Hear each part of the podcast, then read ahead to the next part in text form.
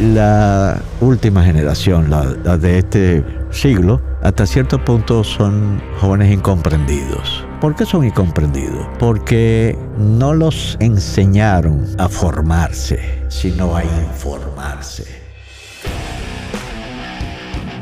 Rafael Elías Muñoz Uriel, distinguido productor dominicano, apasionado de la enseñanza, del buen entretenimiento y la cinematografía director y productor de campañas publicitarias revolucionarias en el país, es nuestro invitado en PUB 101. Hola, muy buenas. Hoy estamos aquí y tenemos a alguien muy especial. Con nosotros tenemos a don Elia Muñoz. Buenas. Sí soy creativo porque yo he tenido muchas necesidades. Y la creatividad es el producto de la necesidad. Claro, claro. Y en un país como el nuestro, que pero usted sabe, siempre. Usted sabe que teníamos aquí el otro día un, un invitado y los que trabajamos en agencia creemos que somos los únicos creativos de la bolita del mundo. No, los artesanos son creativos, los actores son creativos, con, sobre todo cuando se topan con un problema. Yo me mandé a hacer una, una chacabana y, no sé quién se equivocó, pero era una cosa grandísima. Y en ese momento estaba Hipólito Mejía en ese lugar y dijo, ¿y qué? ¿A qué muertos a la quitaste? Eso es creativo. Y, bueno, entonces. Precisamente ese era el eh, tema, por la que, lo cual a veces. Tiene que volver a hacer otra vez, le, dijo al tipo. Y, yo le dije, no, él la va a solucionar. por eso que le decía, eh, no es creativo del que realmente la mayoría de nosotros, exacto, estamos creyendo que solamente nosotros tenemos aura, ese asunto de que, de que lo que manejamos la idea pero la idea viene de cualquier parte y eso es lo interesante y por eso traemos lo tenemos a usted aquí porque desde el punto de vista visual es mucho el aporte.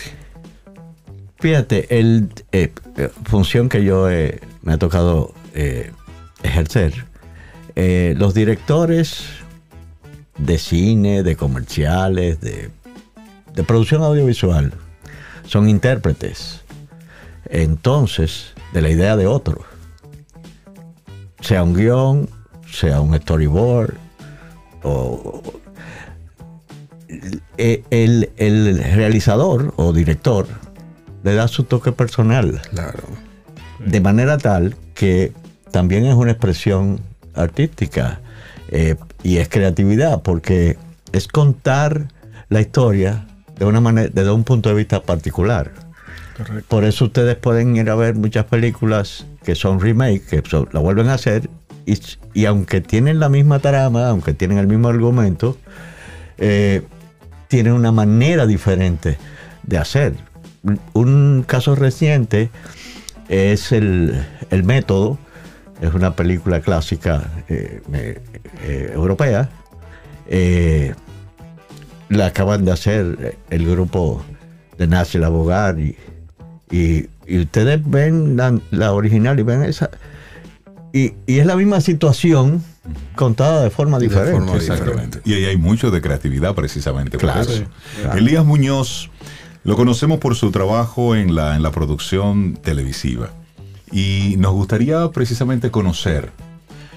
Hoy estamos viendo un, un, realizador, un cineasta con, con una larga trayectoria. Pero ¿Cuáles fueron esos primeros momentos? ¿Qué lo lleva a usted a, agarrar una cámara, a estar detrás de todo un proceso de realización visual en una época donde eso estaba dando sus, si se quiere, sus primeros pasos reales eh, con la tecnología y todo eso cuando usted arrancó? Y sobre todo cuando le dijo a su papá que él quería vivir de eso. bueno, cuando yo era muy pequeño, veía una cosa que se llamaba la Semana Aniversario, que era un, unos programa especial que hacía el hoy Radio Televisión Dominicana y antes La Voz Dominicana, en la que traían artistas de fuera. Y eso me mostró lo que era un estudio de televisión, porque siempre era un lugar decorado, eh, lo que se veía. Pero en esa época, en esos programas especiales que eran en vivo, importaba mucho, eh, tenía mucho valor el público que estaba presente. Entonces se veían las cámaras, se veían los, los boom, los, micrófonos colgando de, una vara que es el boom, y se veían a los técnicos, el coordinador, y eso me fue impresionando. Yo siempre veía muchos documentales, iba a muchos cineforums, incluso desde la secundaria, desde la primaria. Eh, y entonces, un amigo y yo, se llama Manuel Poirier, cuando estábamos en, en el segundo de bachillerato, conseguimos permiso en el colegio para hacer un periódico del colegio que vendíamos a 10, centavos. Y entonces eh, era un periódico completo, pero que enfocaba mucho eh, las actividades del colegio y, fuera del colegio y de la sociedad entera que tuviera que ver con la juventud. Y ahí había lo mismo que en un periódico, la voz editorial, o sea, el, pensamiento editorial, habían eh, columnas de de economía era... Eh, pero bien completa. Farándula. Bueno, economía, sí, farándula, yo me encargaba de la farándula. Eh, y creo que era Fran Núñez, no, Fran Núñez no. Eh, sí, Fran. Fran Núñez Ramírez hablaba, creo que de economía. y, bueno, y así, estaban y funcionó muy bien. Y eso se hacía con el mimeógrafo del colegio. Entonces, un día, Poirier, Manuel Poirier, que es una persona muy, eh, no solo inteligente, sino un individuo que siempre está buscando, es amante de la tecnología, descubrió que podíamos poner fotografías, que si íbamos a un sitio que había en la calle, en la avenida San Martín, ahí había un mimeógrafo en la que podíamos poner fotos. Y empezamos a hacer un periódico bastante revolucionario. Estoy hablando de 1968. Perdón, don Elías. El mimeógrafo era como el primer ensayo de la fotocopiadora, ¿verdad? O del offset. Ah, no, ya existía la impresión directa. Sí, Era, era eh, la fotocopiadora existía. Ok. Y era foto real y efectivamente eran fotos. Ok. Eh, una caja negra, igual, el mismo método, pero mecánicamente. Ok. Esto era, uno tenía que quemar una plantilla. y hacer el negativo de eso que se chumbaba de tinta. Exacto, como impresión directa. Eh, eh, no, porque la directa es, con. Oh, bueno, perdón, la directa es con el tipo móvil y demás. Es con el offset. Sí, con el offset. Parecido al offset. Ya sé, sí. Pero nada más era letras en mm, principio, entonces, y dibujos que hacíamos a mano, y caricaturas y ese tipo de cosas. Entonces empezamos a publicar fotografías. Mm, y eso fue novedoso. Hasta que, y perdonen que haga largo la historia, hasta que en el editorial tocamos un tema un poco incómodo para la dirección del colegio. Y hasta ahí llegó el periódico. Y, era eh, no era ofensivo, pero era incómodo porque era un cuestionamiento a la misma juventud. ¿Cómo es que en Semana Santa eh, las autoridades suspenden las clases porque es algo religioso y ustedes están en la playa bebiendo ron y todo. ¿Puede repetir el año, señor Elías? 1968, 69, 69. Es decir, los mismos cuestionamientos de finales de la década 60 son los mismos cuestionamientos hoy.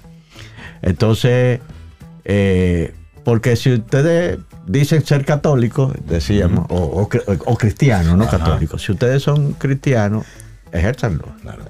Entonces, el colegio no se sintió mal, pero, no le gustó el que tocáramos esos temas.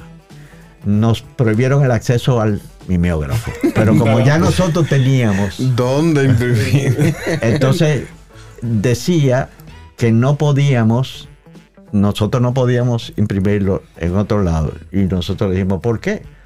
Mire, aquí tiene un permiso del Ministerio, no, no era Ministerio, de la Secretaría de Estado de Interior y Policía. Nosotros estamos registrados, mírenlo aquí. Ah, eh. Y como está registrado, puede circular en el país entero. ¿No lo podemos vender en el colegio? Perfecto, lo vendíamos en la puerta. del colegio en la salida.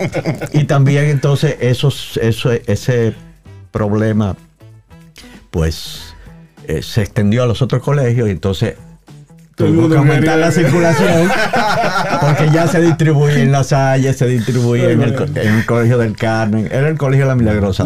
y de repente ahí corrió el rumor. En el Calazán, en todos lados. Ya una revista prohibida, una revista prohibida, que a la gente le gustaba más. Entonces, el colegio se dio cuenta de que ya no tenía control. control de eso. Y nos pidió que volviéramos a hacerlo desde el colegio. Y nosotros dijimos que no y nos agarramos de que la tecnología y de que no, ahora lo imprimimos en, un sitio y como lo vendemos y teníamos anuncios y todo. Ah, pero ya era un negocio. Bueno, no lo invertíamos en eso mismo, ¿entiendes? Porque nos costaba imprimirlo. Y los papeles y todo. Entonces, eh, Manuel y yo dijimos, yo hablé con Manuel y le dije, pero yo toda la vida he querido hacer televisión, ¿eh? no es, yo no quiero ser periodista, tu papá es periodista y, tú tienes esa condición, pero yo no quiero ser periodista, yo quiero trabajar en televisión. Y escribimos un programa de televisión para los jóvenes que se llamaba Estudio 2. Y bueno, lo llevamos al Canal 7, se llamaba Raintel cuando eso. Y entonces eh, yo se lo presenté al gerente de venta que se llamaba, era apellido Mol Torres. Y él me dijo, me parece excelente, búscate dos mil pesos mensuales y vamos arriba. Bueno, para que tengamos una idea de lo que estamos hablando, un Honda Civic contaba 1.200 pesos. y él me estaba pidiendo 2.000 mensuales. Mensual. Mensual. Y un dólar y un peso era igual. igual. Entonces, eh, yo me fui muy triste, pero como yo hablo mucho, haciéndole antesala al señor Mortorres, pues yo hablé mucho con la secretaria. Ella me vio salir y me vio cabizbajo.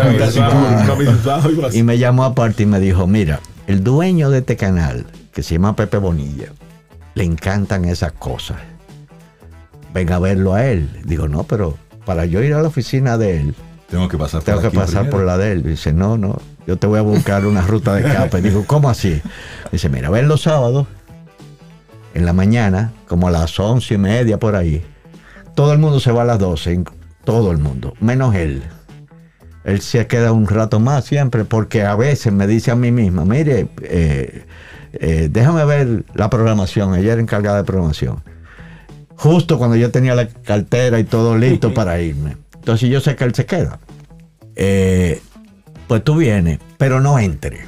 Si tú oyes el piano, si tú oyes que él está tocando piano, entra y háblale directo.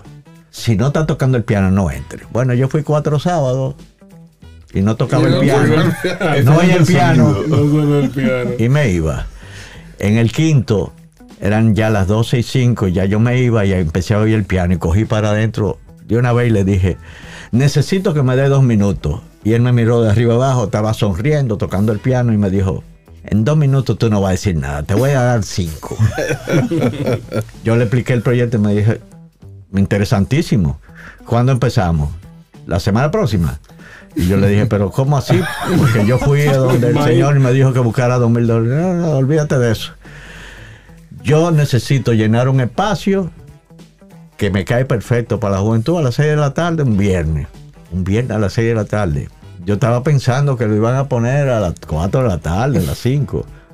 Porque cuando eso, la emisora abrían de 12 a 2. Cerraban.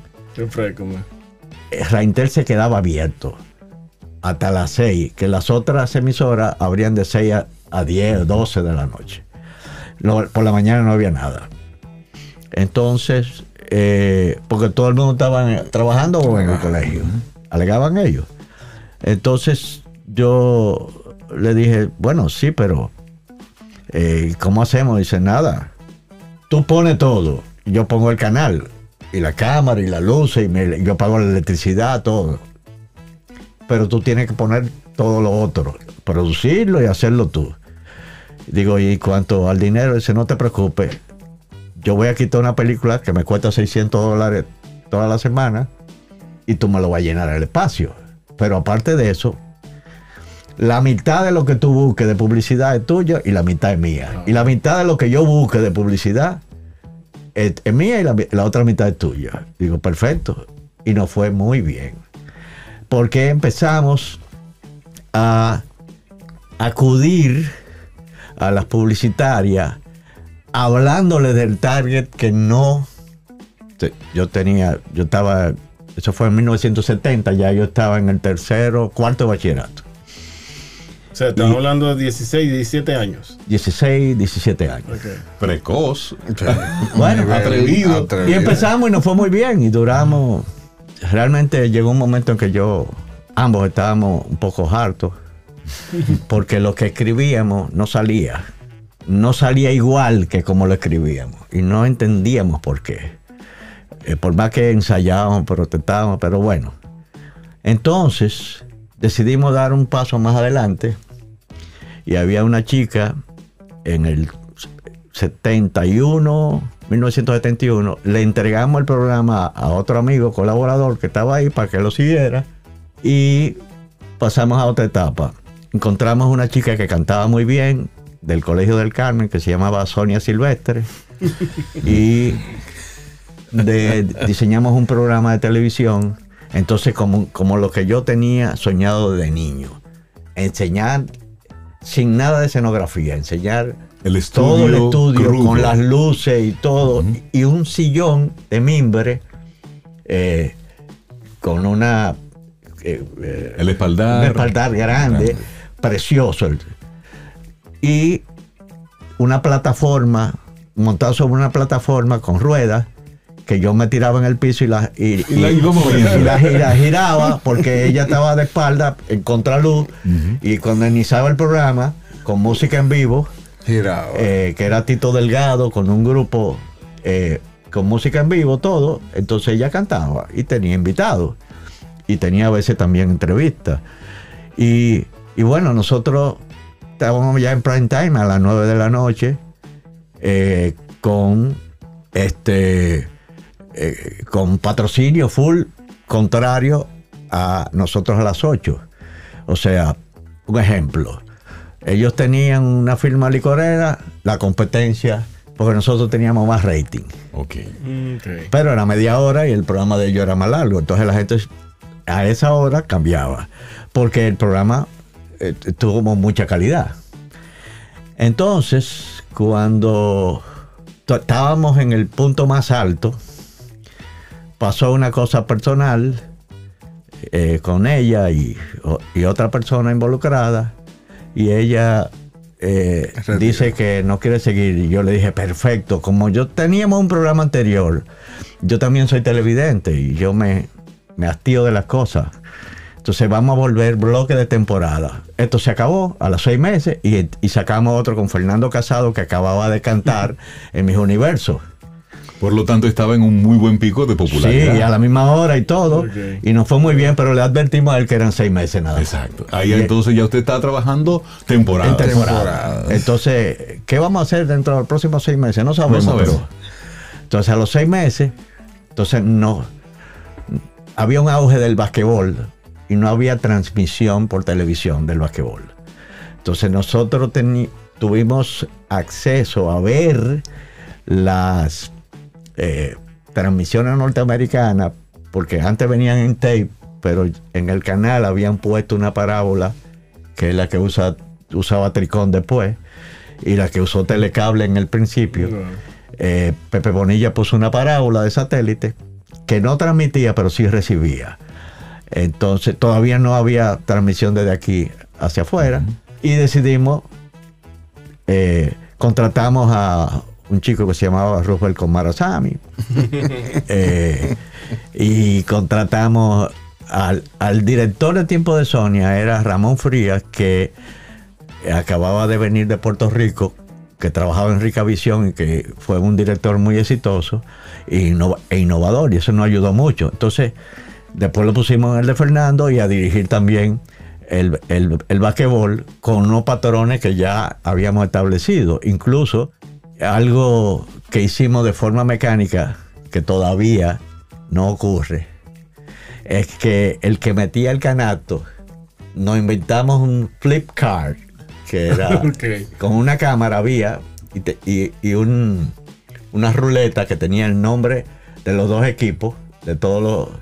Y delante de eso había un cartón negro con un solo hueco. Entonces, eh, el equipo, un equipo era blanco, porque era blanco y negro la televisión, y el otro equipo, para mí, que era que manejaba eso, era amarillo. Entonces, el equipo que está a la derecha es blanco, después se cambia, ¿no? Pero, entonces yo, cuando metía el canasto, yo veía el número y lo ponía ahí y lo ponchaban en close-up junto con el nombre de quien metió.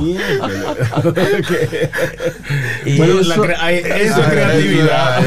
entonces fue más exitoso que todo lo otro. Claro. Eh, se llenó de anuncios porque era, era la temporada de clase B, no era torneo superior. Y entonces tenía un rating altísimo. Y de repente, un día, no voy a decir los nombres, pero un día fuimos a cobrar la, por primera vez la, la publicidad. Y porque el del canal nos dijo que no, que no le habían mandado los cheques. Entonces nos dijeron que nosotros no teníamos publicidad. Pero yo tengo contrato. Sí, pero no lo vamos a pagar. Oh. Pero nosotros tenemos deuda. Eso es problema tuyo.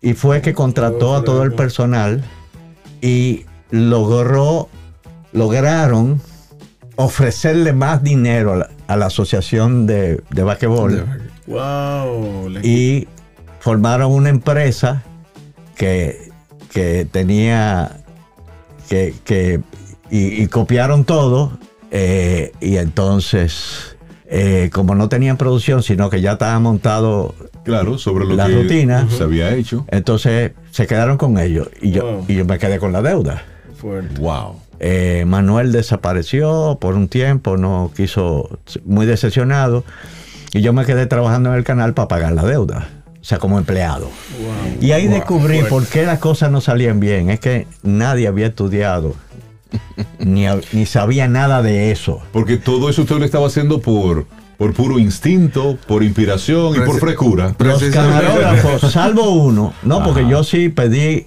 curso, en la- yo escribí a la BBC, a la RAI, para que me mandaran un curso, si tenían, de guion, y me lo mandaron. Y, y me mandaron un curso entero y yo me examiné y todo.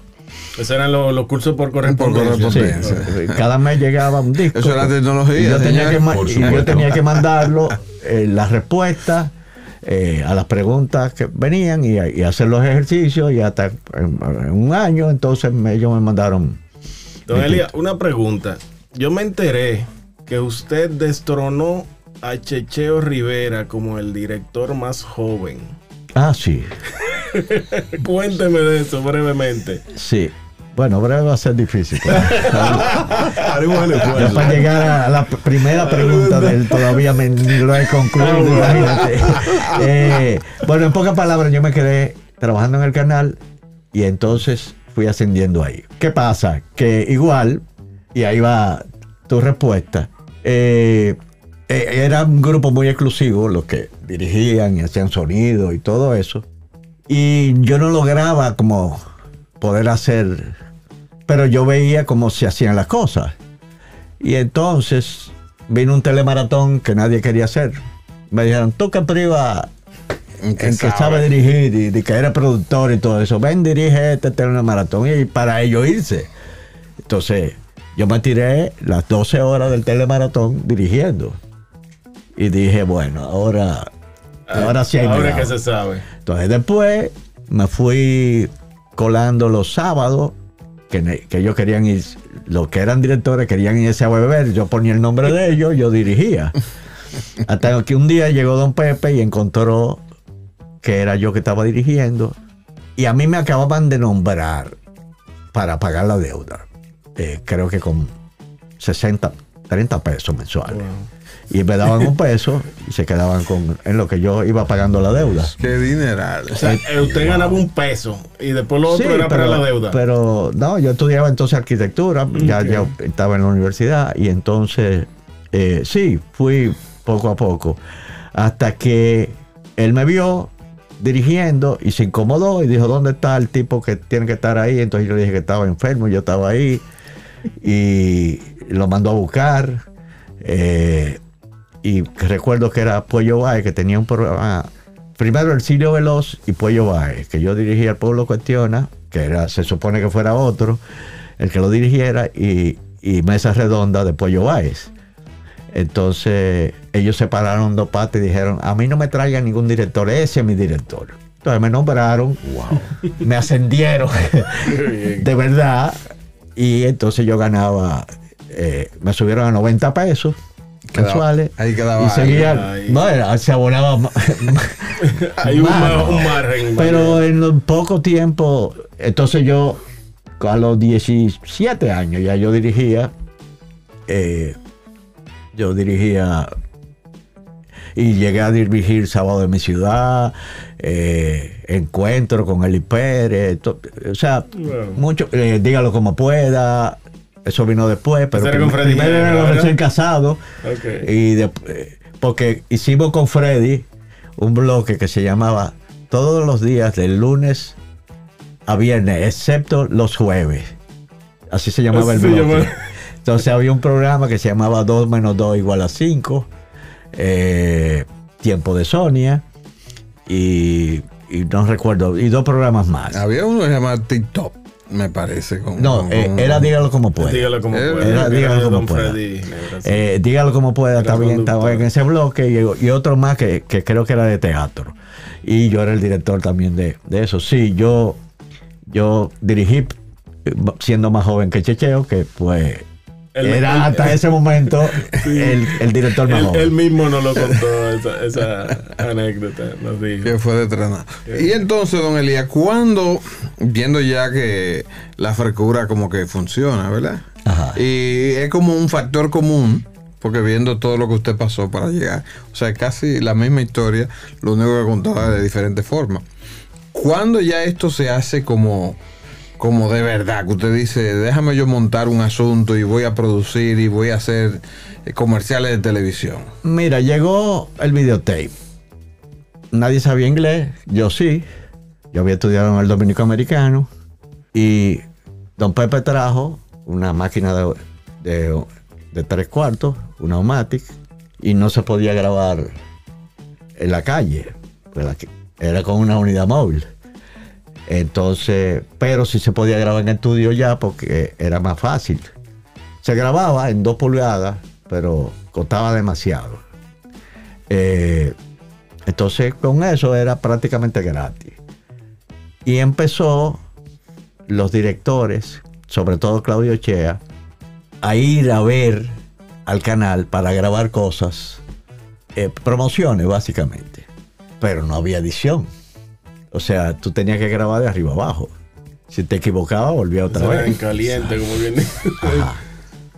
Hasta que llegó otra máquina que sí era una máquina editora, pero editora es que aquí hay una, una que graba y reproduce y esta graba, reproduce, pero inserta. Entonces, yo lo que hacía era que si era un programa, la parte grabada y donde se equivocaban, ya yo tenía una referencia con un auditivo de dónde era el error y yo calculaba mentalmente que la máquina tardaba 5 segundos en enhebrar y le decía, atención, voy a hacer conteo para que caiga ahí mismo. Entonces ya se editaba. Wow. Pero se, o sea, yo reproducía otra vez lo, lo grabado y entonces eh, le hacía insert de audio y video. y eh, cuando yo contaba regresivo, 5, 4, 3, 2, 1. Ahí Ay, yo no le iba a decir porque no, porque no se oyera. Sí. Eh, entonces ahí hablaban Continuaba, y seguían. Mm. Entonces eso, empecé, yo empecé a hacer promociones del canal, que no se hacían las promociones con video, sino eran con Flipkart y, y pedazos. No, no, porque no se, no se podían hacer las promociones porque no usaban la máquina de 2 pulgadas porque era la cabeza duraban eh, creo que 10 o 12 horas y había que mandarla otra vez a Estados Unidos a reconstruirla, la cabeza lectora, y costaba 600 dólares reconstruirla. Entonces, eso era muy caro, pero aquí no, aquí no sabíamos cuándo, cuándo se dañaba una máquina de esa todavía. Entonces, eh, yo empecé a hacer promociones y la gente que hacía comerciales, entonces esperaban al cierre para grabarlo allá y editarlo. Entonces, cuando eran comerciales, yo lo que hacía era que grababa sincronismo en la cinta completa para que ya yo nada más tuviera que insertar, o sea, la grababa la hora entera, aunque yo nada más fuera usar cinco minutos. Y ese iba a ser el máster. Entonces, grabábamos los pedazos con insert.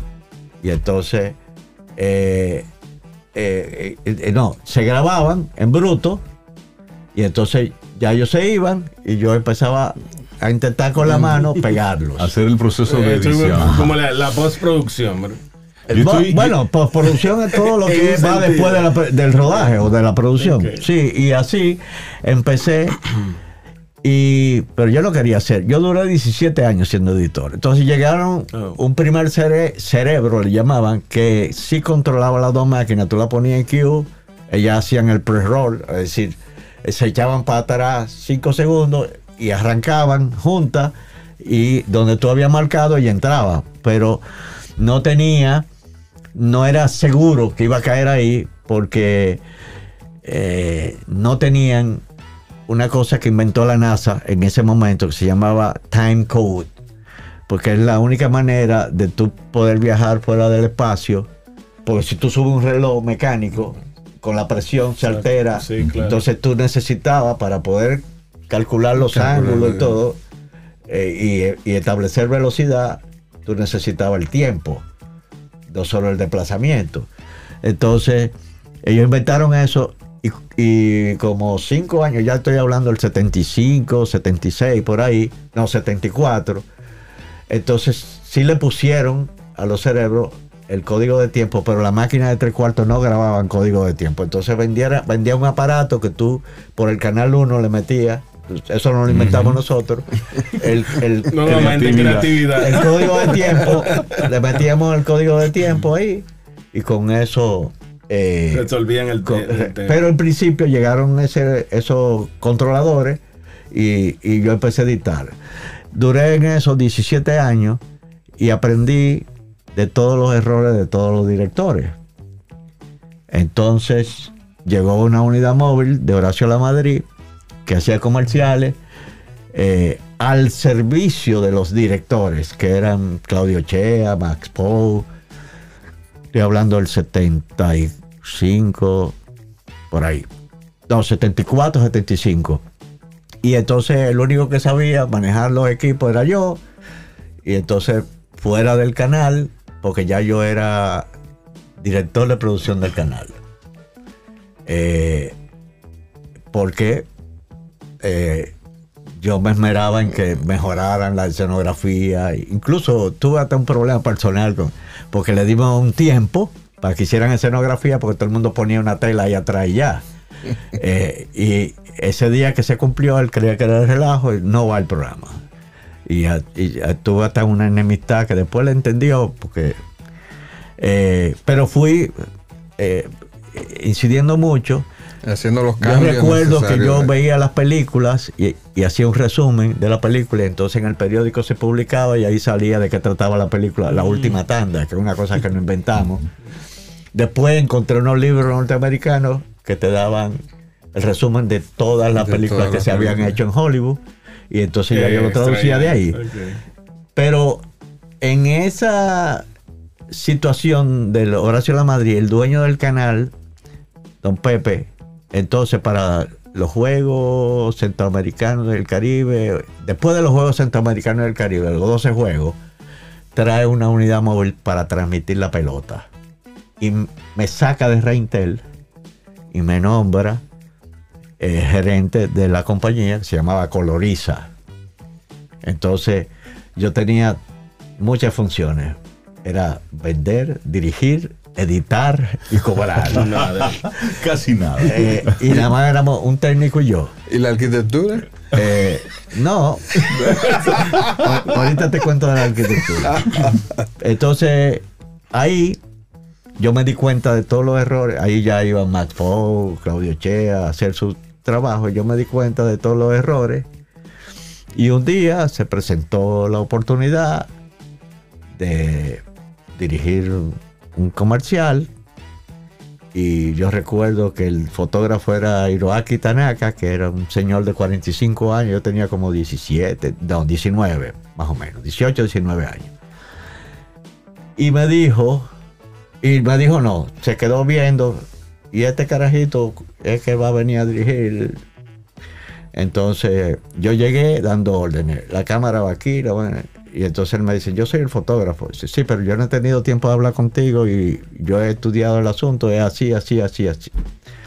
Él me hizo caso, puso sus luces, hizo todas sus cosas, yo me puse con... Pero yo me equivoqué. Empieza todo y yo me, me di cuenta de que iba a tener que desarmar todo porque yo me equivoqué del lugar. Entonces, desgraciadamente se lo pegué al talento diciendo que mira, tú no vas a poder hacer eso.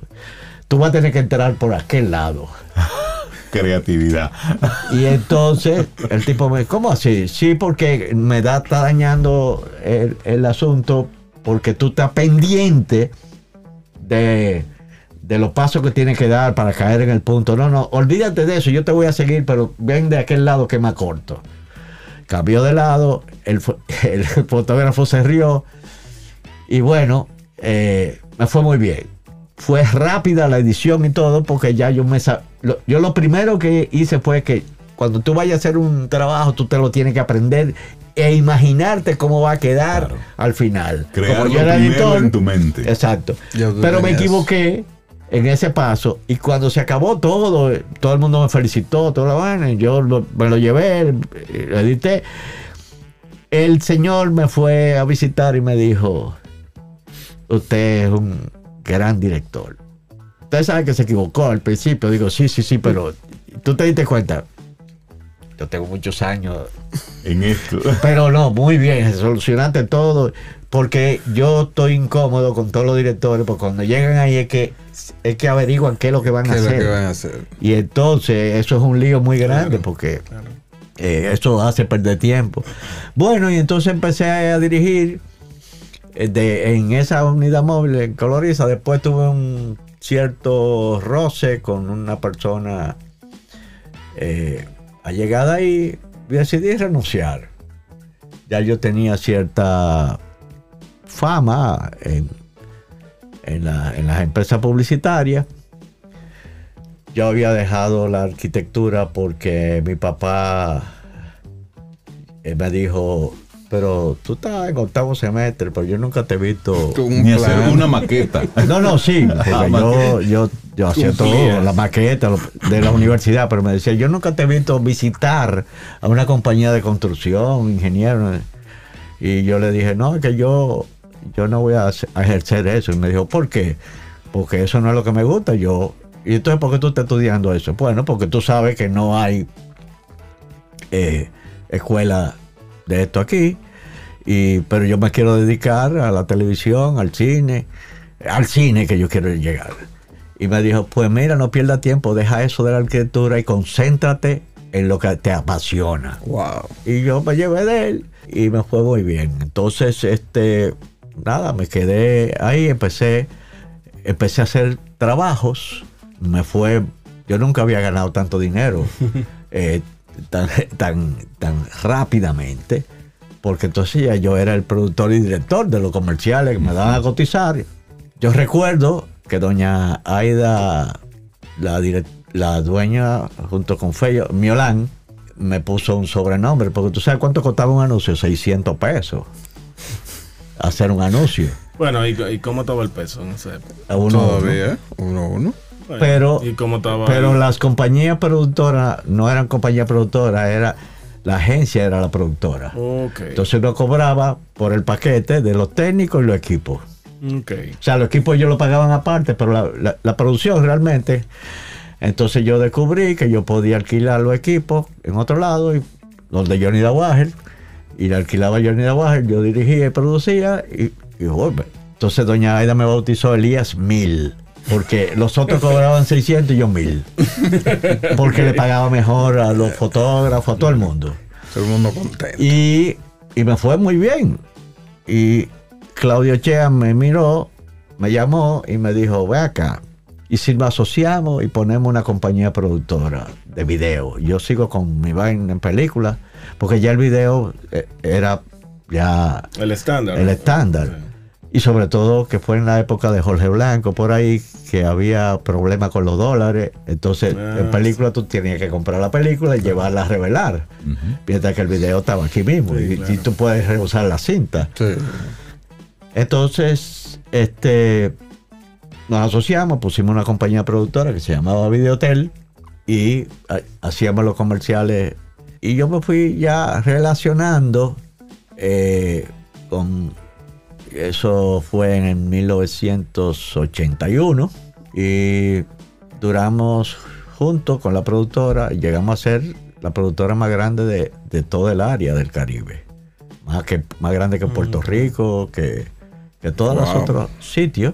Y nos fue muy bien. Y, pero llegó un momento en que ya uno necesitaba ponerse los pantalones largos y en el 93 hice mi propia compañía y y llegué hasta el 2010 más o menos. Ahí cerré porque mi otra pasión era el es el, el enseñar lo que yo he aprendido. Y entonces, aunque yo soy profesor, fui profesor en APEC desde el 1989 hasta el 2013. Estoy ahora en UNIBE, entré en el 2010, estaba en las dos hasta el 2000 hasta la actualidad estoy en, en, Unive. Hablemos de su, de su tiempo con, la, con el cine. ¿Cómo llega usted ya, pasa de los comerciales y comienza el mundo de la, de la realización cinematográfica? No, yo no he hecho nunca una película. Yo he sido productor. Productor, exacto, a eso me refiero. Ejecutivo. Eh, Estar vinculado a la industria. Bueno, antes no había industria. Eh, se hacía una película cada cierto tiempo y Ángel Muñiz se empecinaba en hacer una película con el personaje de Balbuena. Mm, y nosotros teníamos equipo y nosotros le fuimos facilitando eh, eh, incluso espacio para cortar, eh, porque aunque era en película se pasaba a video y se hacía el corte en video.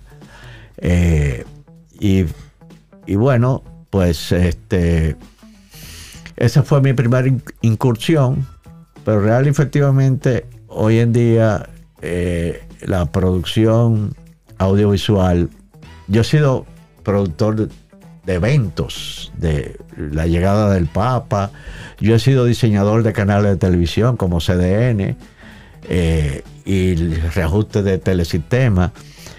Y, y, la base del lenguaje cinematográfico, que es lo que... Ah, yo estudié dirección de cine en la escuela de Main Media Workshop eh, College en Maine.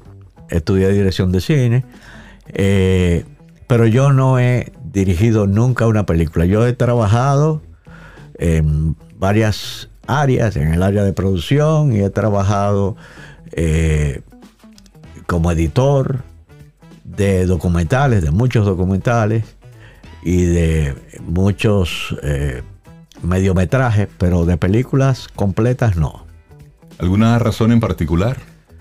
Creo que llegué tarde al desarrollo de la industria y no quiero, después de 52 años trabajando, yo estaba harto de eso. y yo dije que yo no volvía a meterme en una producción más nunca. He tenido muchos acercamientos para que yo dirija eh, eh, películas, pero no, yo no quiero ni producir ni dirigir. Yo no quiero Mm, no quiero involucrarme en el área de la producción más en el resto de mi vida porque no, porque además hay que darle oportunidad a los otros. Yo ayudo a formar a los nuevos. Y me, me llama mucho la atención y escuchándole haciendo el recuento de cómo eran esos primeros años usted involucrado en la industria de la televisión, de cómo era tan físico, tan manual todo ese proceso. Cuando usted ve ahora, primero que hay transmisión 24/7, no solo en televisión y o radio, sino a través de, de internet, que esta es la época en la historia donde más contenido audiovisual se está produciendo y que ya puedes editar cualquier tipo de material desde tu celular. ¿Con qué ojos y con qué emoción usted mira ese pasado? Afortunadamente yo soy igual que mi papá. La mayoría de la gente de mi edad dice que los tiempos anteriores eran mejores. Embuste. no. Se rompió el mito. Eh, no, yo, mi papá decía, no, yo, oh, pero está loco. De que antes, con todo el trabajo que yo pasé, ahora yo le doy un botón y, resuelvo todo. no, yo, yo estoy con, con, la época, yo trato de mantenerme al día. Eh, yo no veo con nostalgia. Claro, hay eventos en la vida de todo ser humano que son memorables, pero no porque fueron en una época que era diferente a la de ahora, sino porque ocurrieron. Por supuesto. Eh, eh, eh, pero no, yo no, yo no anhelo el pasado. Yo no, yo disfruto con buenas memorias todas las cosas que, que pasamos, que ahora se ven grandiosas, pero que en ese momento ese era el resultado de la tecnología. Eso era lo que ofrecía la tecnología. Por ejemplo, yo, todo el sistema digital entero, yo lo conocí en una convención del National uh, Broadcast. En, a la NAP. En el NAP. National Association of Broadcasters. En Los Ángeles en el 1980. Wow. Y todo lo que ustedes están viendo ahora existía. Pero las grandes compañías dijeron, no hay desarrollo de la tecnología para que esto sea masivo y barato. Por ejemplo, en esa época, HBO hizo un experimento de, ver si, cambiaba al sistema digital y necesitaba, para que fuera sustentable, porque para transmitir por el ancho de banda en la alta definición, tú necesitabas tres satélites para mandar por uno eh, la luminancia, en otro los colores y el tercero la banda sonora. Para que tuviera todo. Eh, entonces necesitabas un televisor HD y necesitabas montar una plataforma con fibra óptica de cable en, eh, y, y, regalo a una ciudad y entonces después encontrar 100 mil personas que dieran 8 mil dólares por el, cada televisor. Por cada televisor. Entonces, eso lo pudieron hacer y lo hicieron en México, que es una ciudad que tiene 25 mil, en ese momento tenía 25 millones de habitantes, tienen que aparecer 100 mil que puedan darlo. Y hicieron en México y determinaron que no era factible meterse en eso, que se quedaban análogos y que se iban a tomar 20 años para lanzarlo. Oh. Entonces, salvo una compañía que se llamaba, que era la más grande compañía de sistemas de comunicación que había en el mundo, que era la RCA. Metió todo su dinero en eso. Yo recuerdo haber ido a la casa de Matt por aquí, bastante cerca de, donde estamos, y ver un disco digital de, imagen en HD que lo vendían. Era como un long play, así una película. Era un disco de metal eh, y tú tenías tu tocadisco que le costó 8 mil y pico de dólares y 8 mil dólares le costó el televisor y yo iba a ver conciertos y cosas ahí. Y él me decía tú ves los americanos tú eres pro japonés digo no yo no soy pro japonés la tecnología es de los japoneses hoy en día. Y me decía no son los americanos digo vamos a abrir este televisor por atrás todos los componentes eran Itachi Entonces, RCA metió todo su dinero en eso y quebró.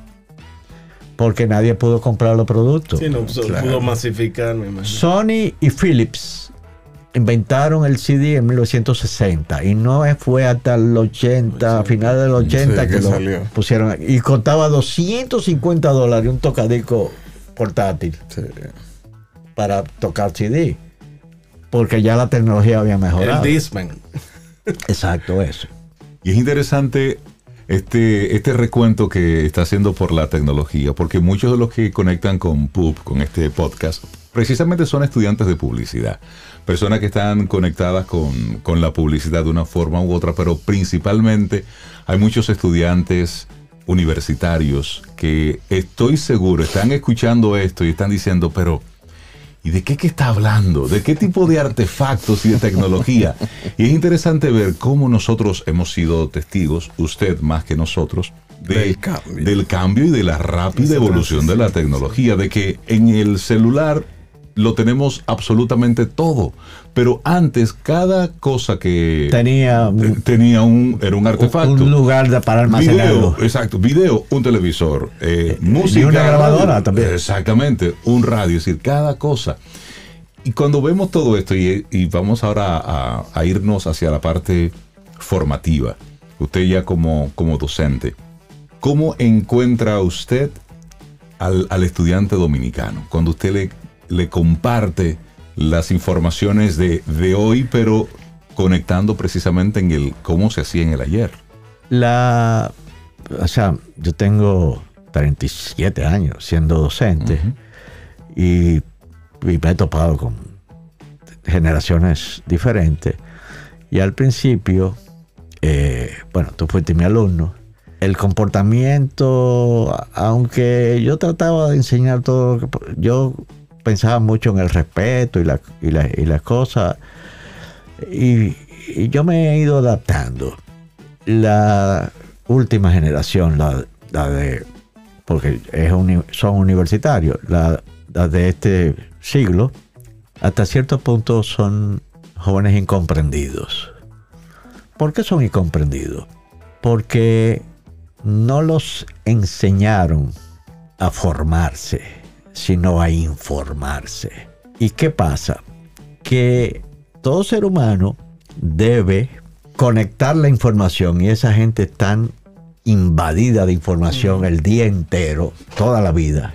Pero uno tiene otro lado del cerebro que se supone que es la experiencia vivida o adquirida por, a, base de ser testigo presencial, a base de haber leído un libro, a, base de documentarse con una conversación, o en fin, el contraste de la información que eh, llega a nosotros a través de todos los medios con tu experiencia, que es la base de datos referencial que uno tiene en el cerebro, tú la tienes que contrastar para tomar decisiones, porque eso es lo que diferencia a los seres humanos. Y eso se llama pensar. Entonces, yo me llevo muy bien con mis alumnos, porque antes de yo abordar cualquier tema, lo primero es que le hago los, lo induzco, no lo forzo, a que piensen que ellos saben lo que es de lo que vamos a hablar, pero que no saben cómo decirlo porque no lo han contrastado. Entonces yo le enseño técnica. Todas las palabras raras, porque cuando yo empiezo a hablar, yo le veo la cara de cosas que, de palabras que yo voy mencionando. porque la cara de circunstancia. Su, léxico es bastante reducido, apenas 45, 50 palabras eh, por día. Entonces, cuando yo menciono la palabra verosímil para definir eh, lo que es el cine, entonces, eh, tú empiezas a ver algunas caras raras eh, y otra, y entonces tú preguntas, ¿entendieron? Y todos te dicen que sí, digo, explícamelo. y ahí viene el problema. Y entonces me dice, le voy a poner un ejemplo, no me pongas ejemplo, explícamelo. Tú tienes el suficiente, la suficiente información, pero no te has detenido a pensar. No, pero no me ponga un ejemplo, porque yo sé que tú lo sabes y tú sabes que, lo que significa, pero no, has no te has detenido a pensar, porque al sistema no le interesa que la gente piense. Y no le interesa porque así tú eres un consumidor potencial. Reacción. Eh, pero eh, solamente con usted decirle eso es invitarlos a ese pensamiento crítico. Exacto. Entonces, no, pero lo vamos sacando y, y entre todos hasta que alguien dice, y yo le, di, yo le digo, yo le doy una oreja o una pauta, le digo, todas las palabras raras divídanla en dos. Dígame, que la primera parte de esa palabra verosímil, ¿qué significa? ¿Qué, qué, cuál es? Y dice, Vero, ¿a qué se parece eso? Y empiezan a decir, ¿será verdad? Digo, no sé, no se parece a la palabra verdad. Sí, y entonces empiezan a decir, ay, sí, veracidad, verdad, sí, Vero es verdad. ¿Y símil qué? Oh, igual, similar. Bueno, pues entonces ya tú sabes lo que es, ya tú puedes explicarlo. Entonces, eso no es la verdad, es similar. El cine es una realidad eh, verosímil, es similar a la verdad, pero no es la verdad. Porque en el cine no hay, tiempo real. Entonces, tú, tú creas una realidad eh, que es similar a la, que tú conoces. Porque si no lo es, entonces eh, tú, tú vas a crear un choque y ese choque que puede ser interesante y creativo, tiene que tener otra sustentación. Claro. Pero usualmente en todas las películas que uno ve hay ambientes naturales, hay cosas similares a la realidad, pero no en la realidad. Entonces, con esa metodología, yo he logrado tener una buena empatía y, y los voy retando cada vez a que cada acción sea el producto de un análisis, pero no externo, sino con, la información que ya tú tienes y la experiencia vivida. Y en la primera parte yo doy eh, desarrollo en la universidad, desarrollo, preproducción, producción y postproducción. La primera parte eh, yo les digo que yo no le voy a poner nota por el resultado de la evaluación es porque hagan el trabajo para yo señalarle dónde se equivocan que es el desarrollo ellos tienen que aprender a vender sus proyectos y a ponerle precio y todo y a tener una justificación porque la vida real es, así. Y tienen que registrar su proyecto con un permiso único de rodaje, con todo lo que exige. Un como sí. Sí, como, como es la vida real. Entonces, ellos van a hacer la preproducción ahí. Entonces, en el siguiente etapa, que es el rodaje, ese semestre, ellos vuelven a hacer la preproducción, pero ya ahí sí yo pongo nota por resultado o evalúo por resultado. Claro. Uy, ya tienen una experiencia. Sí, pero ya les, y e igual le advierto de, los, del rodaje, de todo lo que le puede pasar, pero no voy al rodaje. Y entonces, eh, así, yo estamos muy, muy, muy conectados y me ha dado un buen resultado y he logrado desarrollar, porque la última parte aunque en la universidad se llama postproducción, yo le llamo cómo contar historia. O sea, eh, al final de la jornada tú vas a contar una historia. Entonces, Utilizando estos recursos, pero es contar una historia. Entonces, esa clase es muchos ejercicios de coger el material con que tú filmaste. Cuéntame una historia como el cine mudo. Ah, o sea, una historia que todo el mundo le entienda sin sonido. sin sonido. sin una palabra. Sin una palabra. Con ese material tú no puedes filmar nada. Entonces, después con ese material y la música que a ti te guste, córtame esa historia con, al ritmo de la música. Y así sucesivamente voy vamos, vamos creciendo y sobre todo se van integrando. Eh, pero yo, yo estoy muy, muy contento con, con la juventud que me ha tocado manejar. Ahora, las cosas son muy diferentes. Hace apenas 10 años, 15, 20, 30. cada, vez es más rápido, son más rápidos los cambios. Por supuesto. Y, pero cada vez hay más herramientas. Más recursos, claro. Entonces, eh, pues eh, a mí me parece sumamente interesante cuando esa gente uno la, la lleva por el camino. Y no, no quisiéramos dejar ir al señor Elías sin preguntarle qué significó para usted a nivel personal y profesional la campaña de Barceló, mi pueblo natal. ¿Ustedes se acuerdan del caso de Sammy Sosa? que fue una persona muy, muy famosa y muy halagada por los récords y todo. Hasta que un día le descubrieron el bate de, corcho, que a lo mejor él, tenía razón, pero bueno, ya por, por, ese bate de corcho todo se puso en duda. Cuando yo hice la campaña de Barceló, de los pueblos natal, es algo que yo me siento tan orgulloso que yo decidí no seguir compitiendo con más nadie para que no encuentre mi bate de coche. Qué buena analogía. Para mí ha sido una oportunidad única que pocas personas la van a tener en el mundo entero. Eh, el conocer, el tener la oportunidad de participar en una campaña que es una visión, es un inventario de esa época, pero es una visión interna de y, es un darnos cuenta de lo que somos y de dónde venimos y cómo nos integramos. Eh, el descubrir que aquí hay chinos que se casan con negros, que no existen en otro lado, judíos que se casan con árabes eh, y hacen una comida eh, dominicanizada, digámoslo así. Porque los famosos kipe no son kipe, sino kibe. y tiene otro tipo de cosas que lo, tropicalizaron.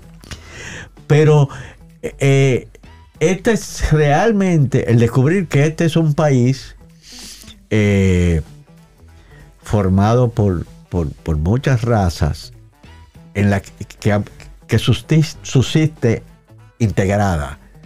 Eh, habrán excepciones a la regla, pero todos tenemos un blanco detrás de la oreja. Exacto. Eh, eh, no un negro, como decían antes, sino un blanco detrás de la oreja. Entonces, pero que a uno le digan indio para no decirle negro, eh, o, que a los negros no les gusta que le digan prieto, porque los prietos son comida de de, cerdo. Eh, bueno, pero eso somos. Y yo tener la oportunidad de conocer el país desde el punto de vista eh, sociológico, desde el punto de vista incluso gastronómico eh, y territorial, o sea, ir a todos los, lados, para mí fue un orgullo. Y el poder producir y dirigir. Yo produje y dirige y dirigí esos comerciales, los de los pueblos. Yo había participado en todos los comerciales anteriores de Barceló eh, como asistente de Claudio y como editor de, los comerciales. Eh, él, era, él fue el director, pero lo que yo dirigí fueron solamente los 29, eran 28 más el distrito, no llegábamos todavía a 30 provincias. ¿Esa era mi pueblo natal? Sí, mi pueblo natal. Okay. Eh, que para mí ha sido el hito más grande en la publicidad dominicana eh, y que ya es irrepetible por lo que costaría hacer eso. Es como una época donde se aprovechó todo. Sí, sí, sí, fue una, una excelente visión de Nandi, de Nandi Rivas y apoyada por, por, un cliente, que en este caso era eh, Checheo que motivó a don Miguel Barceló, que era eh, el que manejaba la marca. O sea, se dieron todas las condiciones para que eso fuera un hito de la publicidad dominicana. Eh, pero yo he trabajado en otras 1200 producciones, eh, más o menos. O sea, fuera de los veintipico comerciales de Barcelona, yo he trabajado en producciones ¿Puede, compartirnos algunas? Sí, por ejemplo, yo fui director exclusivo de, los anuncios de Coca-Cola del área del Caribe completo. Eh, yo producía para y dirigía para Jamaica, Trinidad Tobago, Puerto Rico, República Dominicana, Aruba, Curazao. Eh, no llegué a, trabajar en el área de Centroamérica porque eso lo manejaban desde México. Pero aquí se llegó a ser como el headquarter de, de la publicidad de todo el área, aunque ellos hablan la mayoría inglés, nosotros español, pero todo se hacía desde aquí. Nosotros, el mismo anuncio lo filmábamos eh, como le gustaba a la gente aquí, que todos éramos de que blancos, y el mismo anuncio lo filmábamos. Si era para Jamaica, no podía haber nadie blanco en ningún lado, ¿no? Por la ley lo prohíbe. Y si es Trinidad Tobago, tenía que haber un, chino. O sea, eh, eh, la mayoría eran como el prototipo de pakistaní o de la India. Pero había chinos, que un porcentaje alto, y un porcentaje más bajito de blanco, pero tenía que estar todos. Es decir, una composición. No sabía. Entonces, eh, y eso fueron muchos comerciales. Yo también trabajé en Venezuela en campañas eh, regionales eh, de anuncios que no eran de aquí, que se hacían para esos mercados, pero que eran más baratos y aquí estábamos bastante bien en tecnología y se venían a hacer aquí. También trabajé para el mercado eh, hispano de Nueva York y de, de la Florida con los productos Goya junto con, mm, con Claudio Chea. Eh, y trabajamos también con, con marcas internacionales como eh, los detergentes y, productos de la, de la Colgate Palmolive eh, eh, regionales, incluso llegamos a hacer eh, producciones, lo sé porque ah, los release de los talentos, nosotros no cobramos y esa era la ventaja por territorio, sino la productora cobraba por hacer el comercial, pero los talentos sí cobraban los territorios. Entonces, había unas licencias para el mundo y había unas licencias regionales y locales y, y, filmamos muchas, muchas producciones incluso fuera de, fuera de aquí, que se filmaban para otros mercados. Eh, son alrededor de más de mil, 1200, 1300 producciones fuera de los comerciales de Barcelona y fuera de, documentales que hicimos, que deben ser como unos 50, 60 documentales. Eh, bueno, eh, esa ha sido mi, Increíble. O sea que a nivel de producción nosotros no estábamos tan atrás como se creía. No, sí, al, contrario, ellos se asombraban. Y nos gustaría en esta... Los comerciales de Barcelona se hicieron en video todo en tres cuartos y todo el mundo cree que se hicieron en 35 milímetros. Sí. Wow. Ahí habla de un manejo de la técnica, por supuesto. Nos gustaría algunas palabras así finales de cierre para, para esos estudiantes para esos que están entrando en el mundo de la producción audiovisual, los que están conectando con, con el cine, con la realización, con la producción? Bueno, mi mensaje es que se revisen internamente, sean sinceros con ellos mismos y se desarrollen solamente si tienen pasión. Si tú no, si tú estás haciendo las cosas que te mandan los profesores, si para ti es un poco pesado, eh, es hora de que tú te revises y veas si, si esta, la página. Eh, no, no, que se revise porque puede tener una visión equivocada, pero eh, que lo que hagan lo hagan con pasión, porque así yo llegué a decir una vez que yo era una persona muy afortunada porque el, trabajo que hacía yo me divertía y además me pagaban y muy bien. Porque era sacrificado, porque hoy existe la tecnología que tú puedes incluso hacer las cosas desde tu casa. Eh, pero yo llegué a estar cinco días sin dormir de corrido, editando algo que iba inmediatamente. El, el Papa cuando vino al país por primera vez, nos dieron cuatro días para hacer un documental. Mm. Que debía ir 15 minutos antes de que el avión aterrizara. Entonces, 15 minutos antes terminaba y el Papa bajaba la escalera y nos dieron helicóptero, el, estado, el gobierno nos dio helicóptero, nos dio facilidades y empezamos a filmar todo el país en lo que alguien escribía algo que no sabíamos lo que era y en lo que Manuel Tejada iba viendo pedacitos, iba construyendo una música. Entonces, como eso no se me olvida nunca. A la, el Papa llegaba a las 9 de la mañana y como ya estábamos casi terminando la edición y como a las 11 de la noche, Claudio, que era el director, yo estaba editando y era, era, era con un controlador, no era una computadora, sino era un controlador de máquina. Eh, me dice, dale para atrás para verlo de arriba abajo antes de pasar a la última parte. Y bueno, yo le di para atrás, le doy play y yo recuerdo que parece que yo me dormí y cerrando los ojos así, de repente yo dejé de oír algo, entonces me, desperté. Yo borré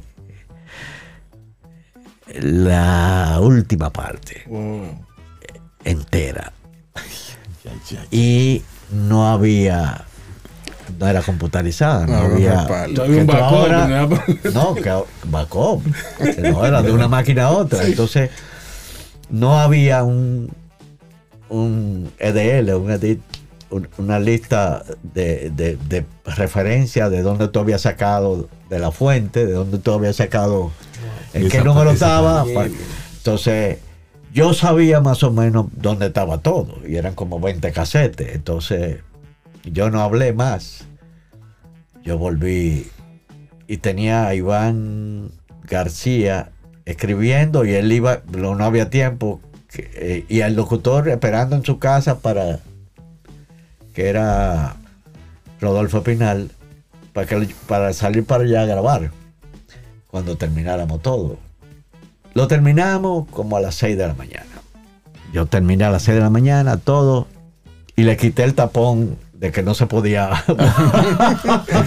editar. Había un taponcito rojo que, quitaba y nadie podía borrarlo. Que uno le ponía luego, lo tapaba de nuevo y sí se podía, ¿verdad? Sí. Entonces, eh, nada, lo vimos, no había copia, no había nada. Entonces, eh, Manuel ya tenía una buena base y le pusimos la, música entera, estaba ahí por cualquier cosa, le pusimos la voz, el asunto fue que estábamos listos como a las 8, 8 y 5, pero era, la unidad móvil estaba en el aeropuerto y era para transmitirlo al mundo entero.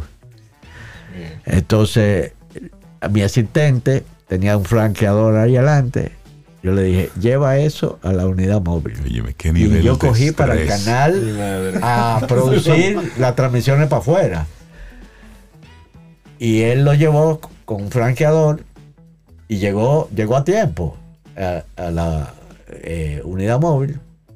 Justo eh, porque había un coordinador del gobierno que, que estaba con la torre de control y le pidió que retrasara dos minutos el, avión para que coincidieran los 15.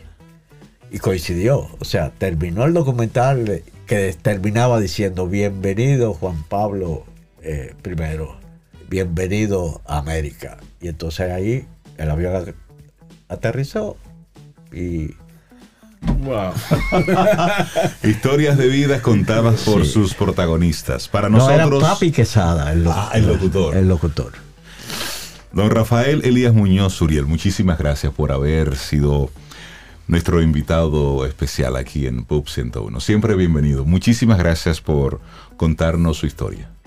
Pero no hablamos de publicidad. No, eh, eso, eso yo creo que va a quedar pendiente. Exactamente, porque así, así lo obligamos a usted a que venga de nuevo. ¿Qué le no, para mí no, eh, no es una obligación, es un honor ah, y un privilegio. estar aquí y poder compartir con ustedes. Igual para nosotros. Eh, usted Gracias. quedarse a escuchar pero yo no he hablado. yo estoy disfrutando lo que usted ha dicho. No, que yo, hablo, mucho.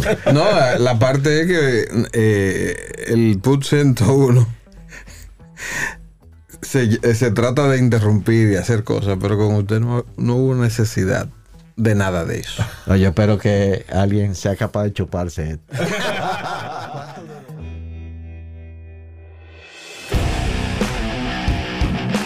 Este podcast ha sido producido por World Voices, bajo la conducción de Osiris Sosa, G. del Cordero, José Luis Cabral y Reinaldo Infante. Para más información y contenidos de publicidad, visita pub101.do.